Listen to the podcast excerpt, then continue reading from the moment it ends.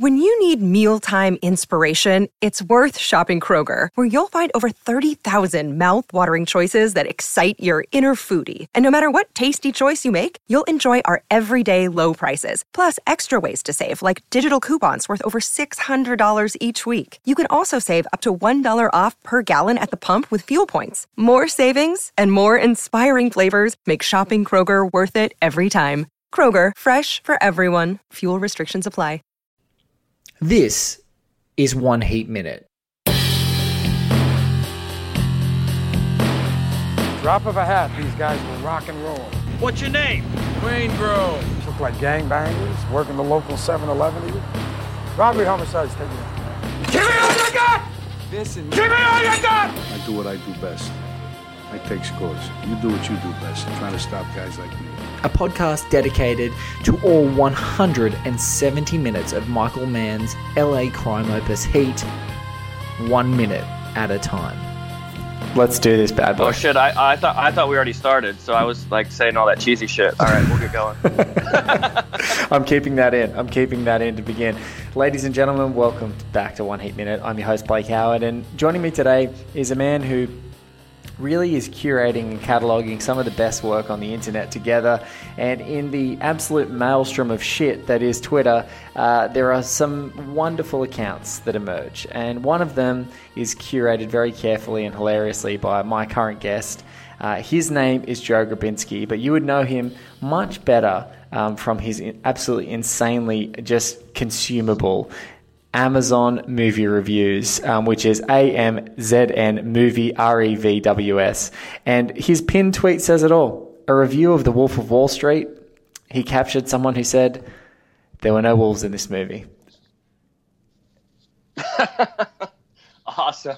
Well, that's a very uh, that's a very kind uh, introduction, Blake. I'm I am a huge fan of your podcast. I've listened to 50 to 60 episodes, so it's very flattering to be on here, and I appreciate the kind words.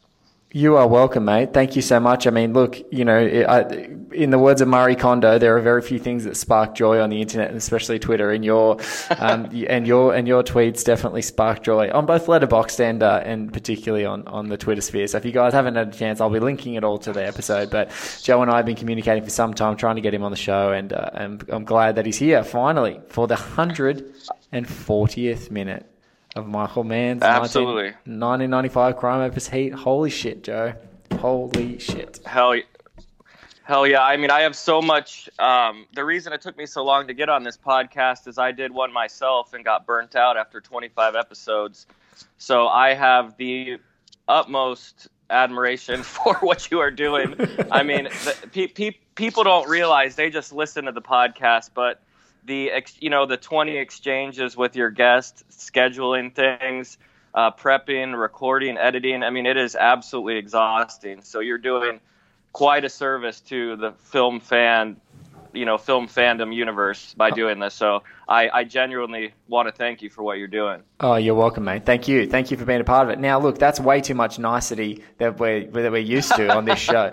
So, um, what we've got to get into is the 140th minute of Michael Mann's 1995 crime opus Heat. Um, I'm going to dive into that with Joe right now. You guys are going to listen along. We're going to watch it together, and then we're going to come back and unpack it for you.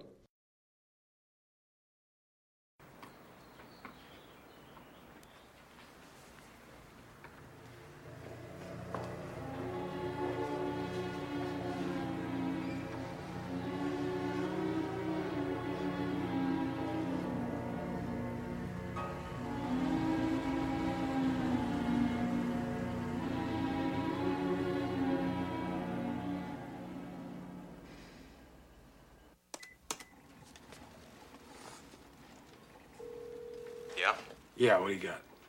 Nothing's happening.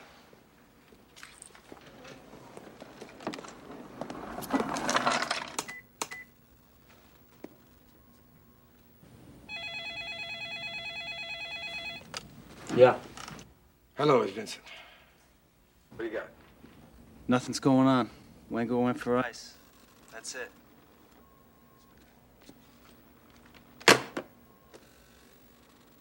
That is the minute I watch, so I'm glad we're on the same page. You just you just stumbled into one of the most devastating minutes of this entire movie. It ruins That's me when se- I watch that minute. That's the second word I had written down in my notes here, and the first word was sheer, sheer devastation. Um, can I, without taking us off track, give a brief summation of why I why why I think this film works, which I think will lead well into our minute, or should I save that? No, no, let's go Um, right in. Let's let's ju- let's jump right in. so w- real quick let me give you a summation of why i why this film works for me um, this is the fourth time i've seen it i saw it once when it came out in 90 uh, or i saw it in about 1999 on dvd when i was about 15 years old saw it about three years ago thought it was fantastic i've always been a michael mann fan but primarily manhunter and miami vice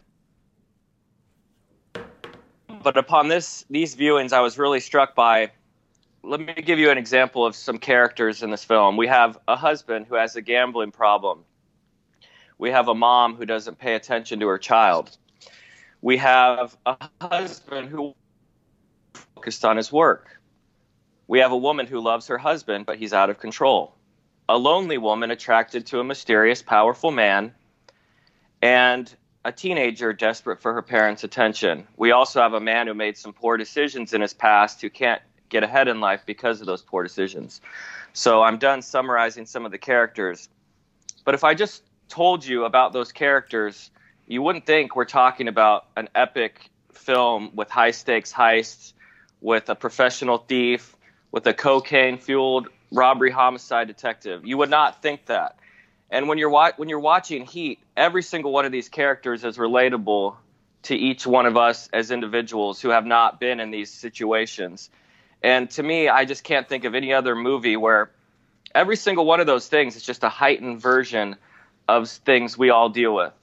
And it just struck me upon this viewing, or upon these viewings, just how powerful. I related to seven different characters in this movie. Yes. I mean, and I don't know. I don't know if this has been touched on in episodes. I, I it's probably been touched on to varying degrees, but um, well, I mean, would you agree with that assessment? Oh, one hundred percent. Well, uh, I mean, you, you know, I think that you're just you're peeling back the layers of what the artifice is, right? So, like with Michael Mann, what's so great about the descriptions that Joe you just went through is Michael Mann's dealing with the archetypes. You know, he's got to he's got to have the good guy, he's got to have the bad guy, but he, he's he's so. Uh, he's so much more interested in how he can craft their humanity that then they just sort of completely they completely sort of transcend that you know gen- genre tag. They move into this you know this is a guy this is a real guy who's got a gambling addiction and he's got a young family and he's trying to deal with like his wild side and actually settling down. And and, and you start to when you break it down i think that that's exactly you know that's the um that's the archaeology of this exercise. It's like digging under like what is the what what are these things and why are we so why are we so relating to these characters? Why do we care so much about every decision good or bad that they make in this movie? And what's the art? How how artful is it to be a filmmaker and a creative that knows to plant the seeds of both of these got like both these kinds of people on either side of this journey so that at no point are you feeling like, oh, well, there's the bad guy. Who cares about him? Or you know, the good guy's an asshole. I don't, I don't really want him to catch our bad guy. I like the bad guy better. You're so invested deeply in every character.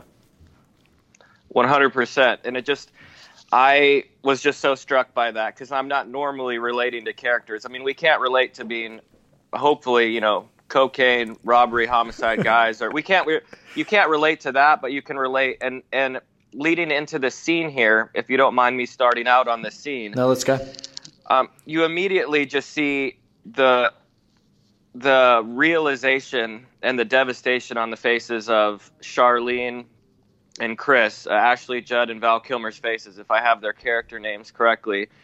Um, they just have this sudden the, the look on their faces of the magnitude of what just happened to them. And when you, it cuts to Val Kilmer, immediately a few seconds afterwards, you just see his. It's like he's reliving his entire relationship in that moment. In those three seconds, he's reli- reliving his entire. Um, you know, they say the light, your life flashing before your eyes, but you just see him, the magnitude of his decisions and where he's at. And I believe normally in relationships, um, you don't have a boom, a moment where everything's done. You know, it, you you see a lot. You there's a, a progression maybe over years or over months, and who I think reconciliation very well may have been possible for these two, but they both just instantly realized that this was over, that they were not going to have an opportunity to re- to reconcile.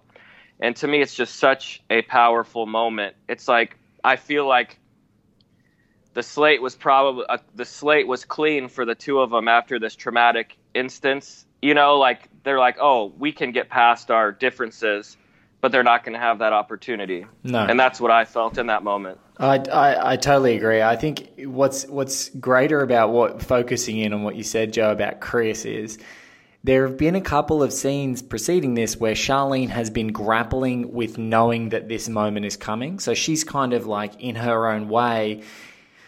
She's still negotiating, but she kind of knows the bomb that she's about to throw in Chris's lap. And what's so wonderful about Kilmer's performance, again, you know, there's a reason he's the third lead of this movie is that you can drop this atomic bomb in, on him and watch him just like like you said he kind of melts away like his whole life is just like he's he's left Neil for he's left Neil to get Charlene and Charlene is ensnared in this trap and he knows that he's put her there and his son and he just has to he just processes it. And that sort of melancholic you know music that's playing over the scene the deep blue as you're just sort of swarming into his face the camera's just right there this weird sort of dark reflection and he's uh, as he's driving.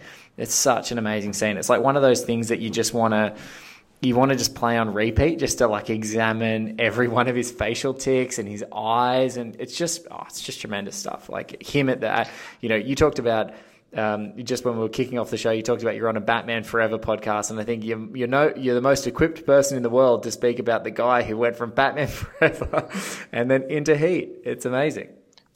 This was my exact next point that I was just thinking of on the fly. Is um, in discussing Batman Forever, uh, Val Kilmer had the most. I, I adore Val Kilmer, but he just had the most bland performance. and we and we talked in Batman Forever, and we talked about that. That had to have been an intentional choice because he is too good of an actor. I don't believe. I, I never believed that that was an unintentional thing, and and we were grappling as to what that choice was.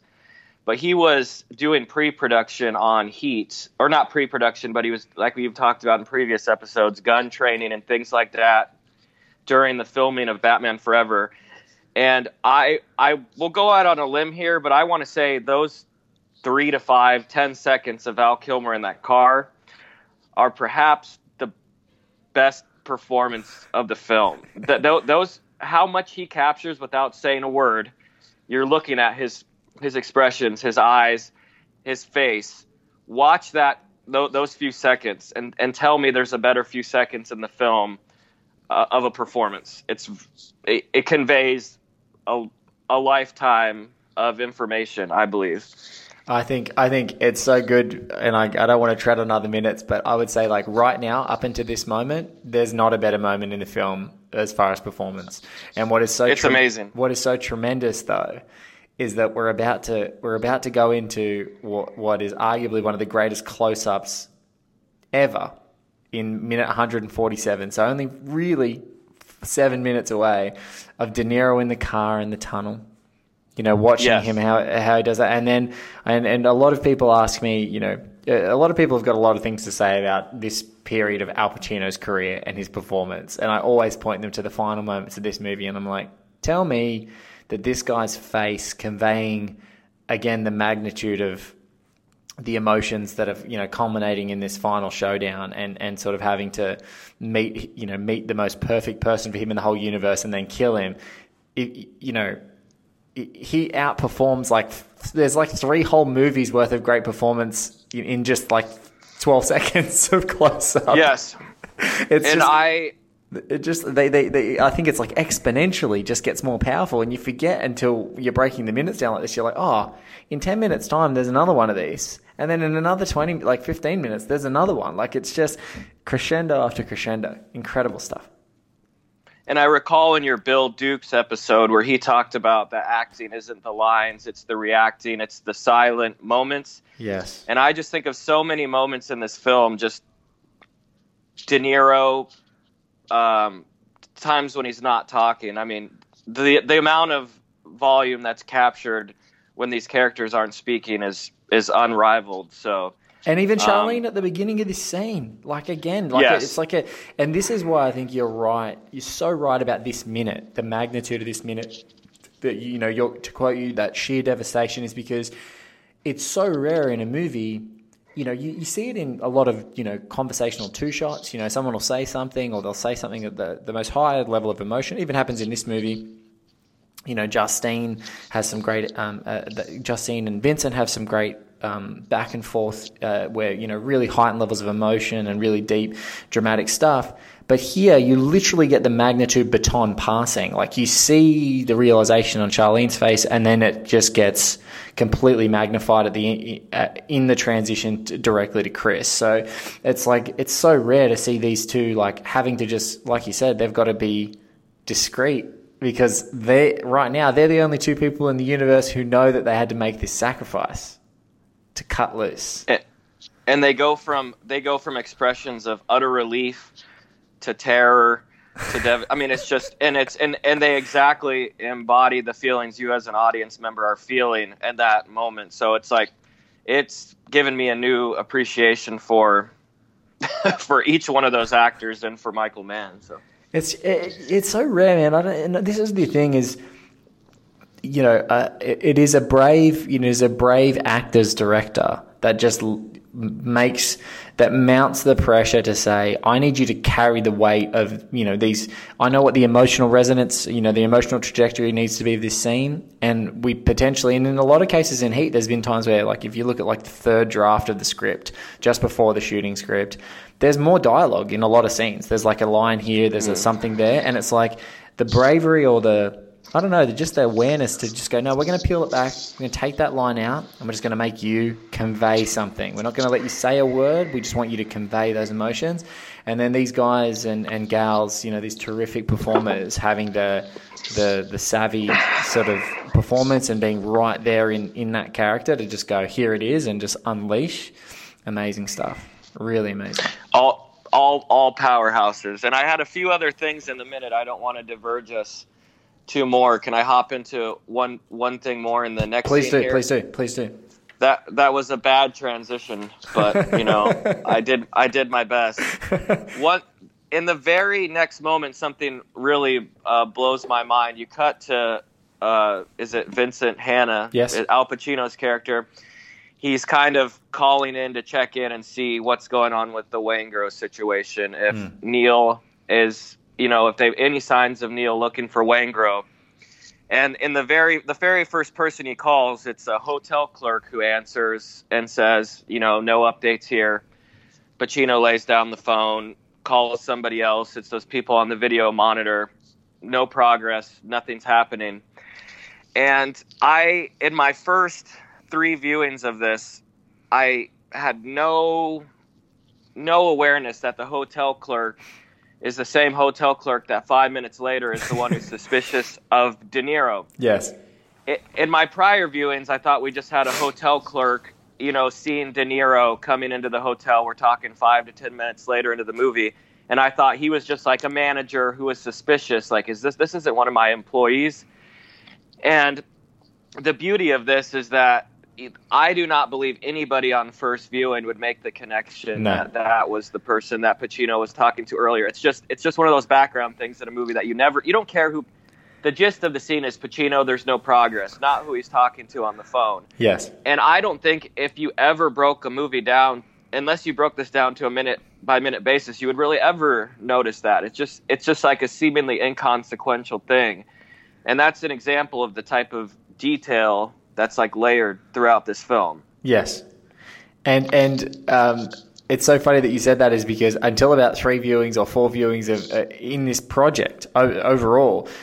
That I didn't realize it. So very recently, I just recorded that like the hundred and I think it's the uh, I'll go to the exact episode, but it's like the 151st minute. Um, oh, sorry, the 150th minute is exactly 10 minutes later um, uh, that Jordan Harper and I are going to talk about on a future episode. We talk about this guy, like that being De Niro being spotted by that guy, and how tense that moment is. You know, him using the mag light to sort of oh, scratching his head, moving his face away. He's in the uniform, everything looks prim and proper and pressed, and the cop sort of lets him go. But it's it's um, yeah, I, it's it's so hard to notice. But also here, I love that like we. Vincent did a great job earlier when he was talking to Casals of like setting up the noose, setting up the trap that he was trying to like make ready. And so, you know, you look at it in great movies where it's a literal trap and it's like like Predator, where you watch someone, you know, put up this big thing and you're and you're just waiting for the the beast to, to snare it. And in this movie, he's like, Vincent's so quick to go, well, I've lost one thing. Like this was one part of the trap that didn't that didn't work, and he immediately picks the phone up. And there's just such a natural thing of like when you're pissed off and you're making phone calls and you don't want to show your emotions, he turns his back. I know it's a more cinematic thing, but he turns his back on the whole office, and everyone is waiting Yes. in bated breath at his back, and he's like making those calls. What's happening? What's happening? Yes. And both the times it's just disappointment. And I think that what's cool about this minute is that you kind of get a sense that when Charlene cuts Chris loose, essentially, um, in this moment, you get a feeling that Vincent's going to come up trumps on both those other things on the phone. So it's kind of, you're already kind of getting a, you're going, oh shit, now it's all falling apart again. These guys are going to get away. It's just another little, uh, another little rug pull for us thinking that Vincent had them and now he doesn't. Absolutely, and yeah, that's a, that's a very good point because I mean, us as an audience are pretty much convinced at that point, and this isn't like really a realization you'd have. I don't know if this is the point you're making, but Val Kilmer or Chris is free. Yes. You know, we as a, we as an audience know he's free, and that almost like raises the stakes now for the rest of the film. That like Neil is the last is the last one. Yeah.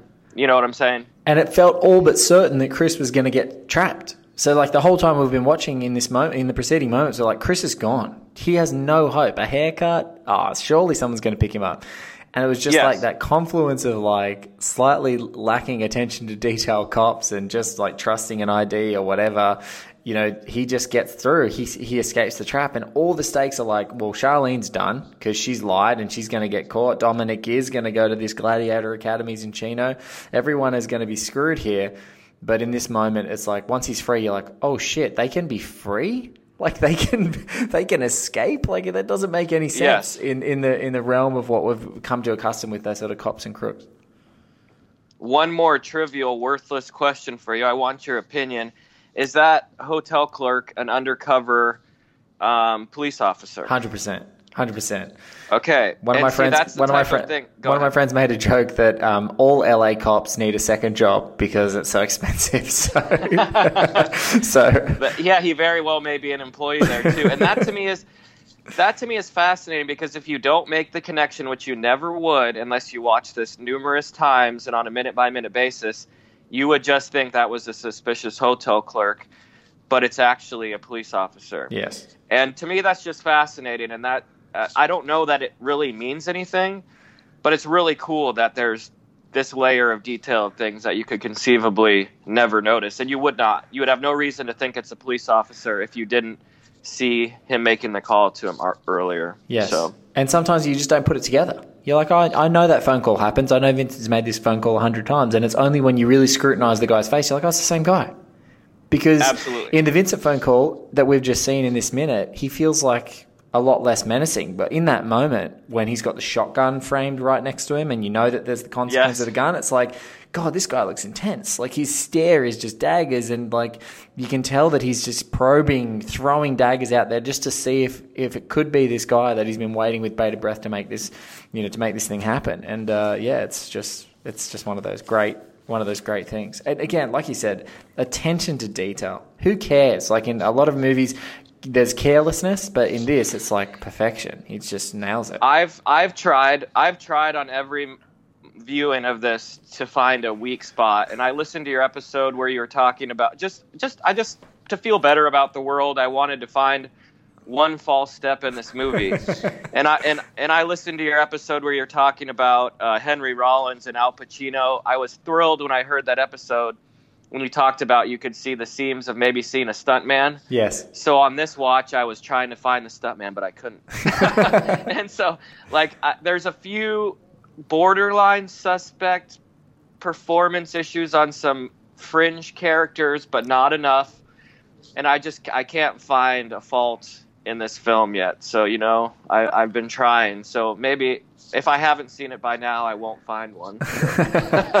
well, you know, it's crazy, Joe, is that this exercise, and this is one thing that a lot of folks ask me when they do the show, and a lot of people listening sort of wonder is, you know, is there a moment that after watching this movie, you know, so many times as part of the preparation, diving into so many minutes with so many people, is I then am just flabbergasted like when I see movies yeah. come off seamlessly, other movies, they're so impressive. Like you just go, wow, someone took a lot of attention to detail here and a lot of great scripting and didn't wasn't too prescriptive with performance, let their actors do their thing. And so when you see really impressive movies now, I'm like even more impressed because you know, under the scrutiny that this movie had, that we've taken this movie through, you get it. But when you see bad movies and bad choices and like really constrictive, dumb plot lines and lack of detail and th- anything that makes you, as an audience member, feel stupid. I've just this movie has made me like. I'm like Waingro. Like I'm like I guess psychopathic. I'm just like yes. You're like, do you fuck? You want to fuck with me? Like I'm like putting the gun to the movie's head before it's over because I just can't.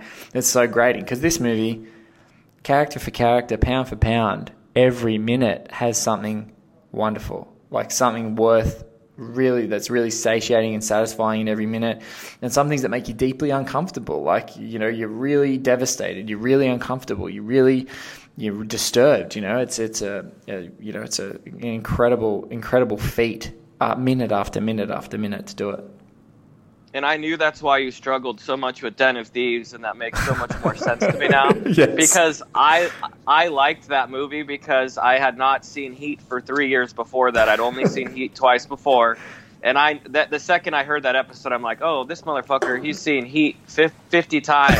of course, of course, he's not going to enjoy Den of Thieves because if if you're looking Den of Thieves is a type of movie where you're just ignoring all, you know, the 20 to 30 missteps. I'm being generous. Whereas there's not a single one in Heat. And I don't believe I don't believe it's fair to compare other movies to Heat basically because you're talking about a film that had 6 months of, 6 months of pre pre-production, 50 to 60 locations, a 107 day shoot, a 100 million dollar budget in today's dollars you know what I'm saying? Yes. So look, look. Not... I, I, think it's I think it's totally fair. I think it's totally fair for you to say. And a couple of things I'll just say. Number one, I've seen Heat like 200 times. There's not 50. It's like more. It'd probably be like 300 times.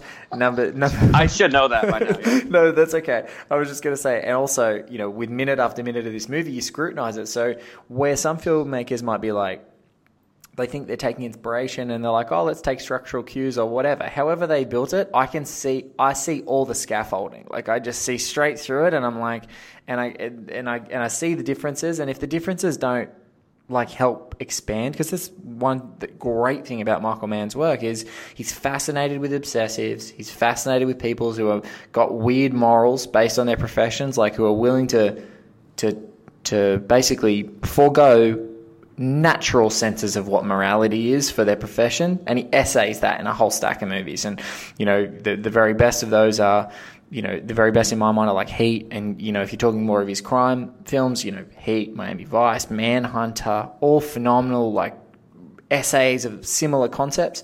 Um, and I and I just think when someone's got a chance to be inspired by Heat. Um, if they're not doing more with it, and I feel like they're making it more reductive, I'm like, what are you doing? Like, I, I, I have agree. a weird ownership. Whereas, like, there are great movies. Like, if you watch Brick, Brick, you know, Rian Johnson talked about it afterwards. He's like, yes. it's the high school version of a Maltese Falcon. I'm like, that is so smart. Like, he just took the concept and had to retrofit it into a high school in his hometown, and it just works. Like, it just updates, it just works. It's brilliant and those two things can exist in the universe without you know and they can complement one another and you can feel happy about them existing in the universe and one more thing I want to say without belaboring it, and this will be a weird point, but I got to visit LA two weeks ago and be on the set of my brother's directorial debut, oh, and it was amazing. the greatest, greatest, greatest experience of my life, hands down, and I'll never be able to replicate it. But on set, I watched them for two hours do 10 meticulous takes of one shot. and when you see how much goes into every single choice of a film, I believe a film, you know, the exercise of breaking a film down on a minute by minute basis doesn't necessarily matter what the film is, but when you get to do it with a film like Heat, you can extrapolate that exercise to viewing other films and watching them on a moment by moment, shot by shot basis. Um, I, don't- I, you know, I don't, I don't know what my point is. I'm getting at here, but I mean, just these films, films deserve to be treated. And and do, what, listening to your podcast and doing this, it's an exercise that I can take to other films. Yes. you know, and because it's so easy to just, you know, just have it on in the background, but you can really just sit and appreciate every shot. Yeah. You know what I'm saying? Yeah, and- and, and and, it's giving me it's giving me a tool to analyze films in that fashion. Oh, thank you. And I think that that's the aspiration of the project, right? Is because, and this is what I find like great reviewers, you know, um, one, you know, there I've, I've spoken to so many on this show. Um, I've been blessed to speak to Matt Zoller Seitz and Manohla Dargis multiple times. And, um, and, but, you know, a reviewer that just springs to mind that you're talking about those, you know, moments to savor or single elements, you know, there's people like Walter Chaw as well who are writing just incredibly at the moment. And I think it's about, it's about how you tackle those savory elements for you. What are those things that, like, in the middle of a movie, in the middle of an experience, in a fleeting moment, um, you know, I, I really jive with, even if I don't agree with their opinions, I really jive with critical minds who like tackle an element or tackle a tact or tackle a theme or whatever, just something that really jives with them or doesn't or grates the living daylights out of them. But also, there are so few movies like in the content, you know, epic sort of content shitstorm that we're in right now. There's just so many things to watch.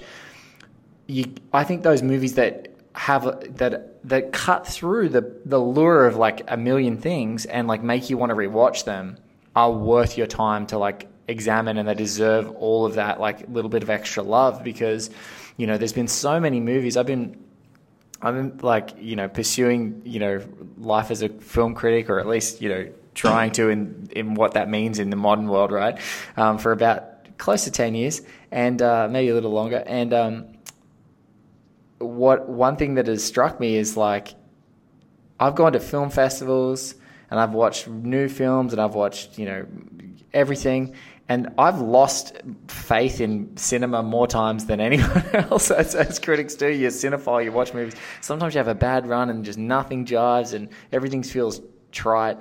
And then I come home and how I cured myself is this movie. I'd watch it I believe it. and you just go, oh, that's why I like this. That's why I'm a cinephile. That's why I love movies because they can be like this. They can be Uh, and- perfect. and that's the same experience I've had listening to your podcast and watching this damn movie. It's like it's refresh, it's refreshing, and you only a few times a year. Last year you got Mandy and Annihilation. There's you know this only happens so many times, but I didn't want to be one of your 40 minute episodes, and I realize I'm approaching that, and I know you have to do 170 of these, so this was. Uh, this was so much fun for me, and I'm, you know, very happy I got to do it as you're approaching the finish line. So, Look, guys, we're gonna we're gonna wrap this up now, just to to, th- to thank Joe for his time, and because you know we've got other folks who are trying to break the records of the longest episodes when they come on, like Travis Woods from Brightwall. Um, I love you, Trav. We're gonna he's gonna be back on the show, and, and he'll probably try and break his own record. But look, um, guys, if you want to follow Joe um, at Joe Grabinski on Twitter or Amazon Reviews. Just search Amazon Reviews. Um, that's that's that's his bread and butter, cracking people up. Um, pretty much every day. Um, and uh, so amazing stuff there. Thank you so much, mate. This has been a pleasure. Guys, thank you for listening to the show. There is only, oh my God, 25 episodes left to go um, uh, before we hit the ending. And it's just minute for minute, pound for pound. This movie just does not relent. And uh, the tragic fallout is just unbelievable. So I can't wait for you guys um, to, to join us on that. Joe, thank you for being a supporter and all of your positivity. I love it. Thank you, mate. Really appreciate it. And uh, guys, Garth Franklin, thank you for our web design as always. Mr. Paul Davies for our theme. And uh, let's just uh, catch that magnitude of Val Kilmer's stare and think about it as we end this episode. And we'll catch you on another episode of One Heat Minute just around the corner.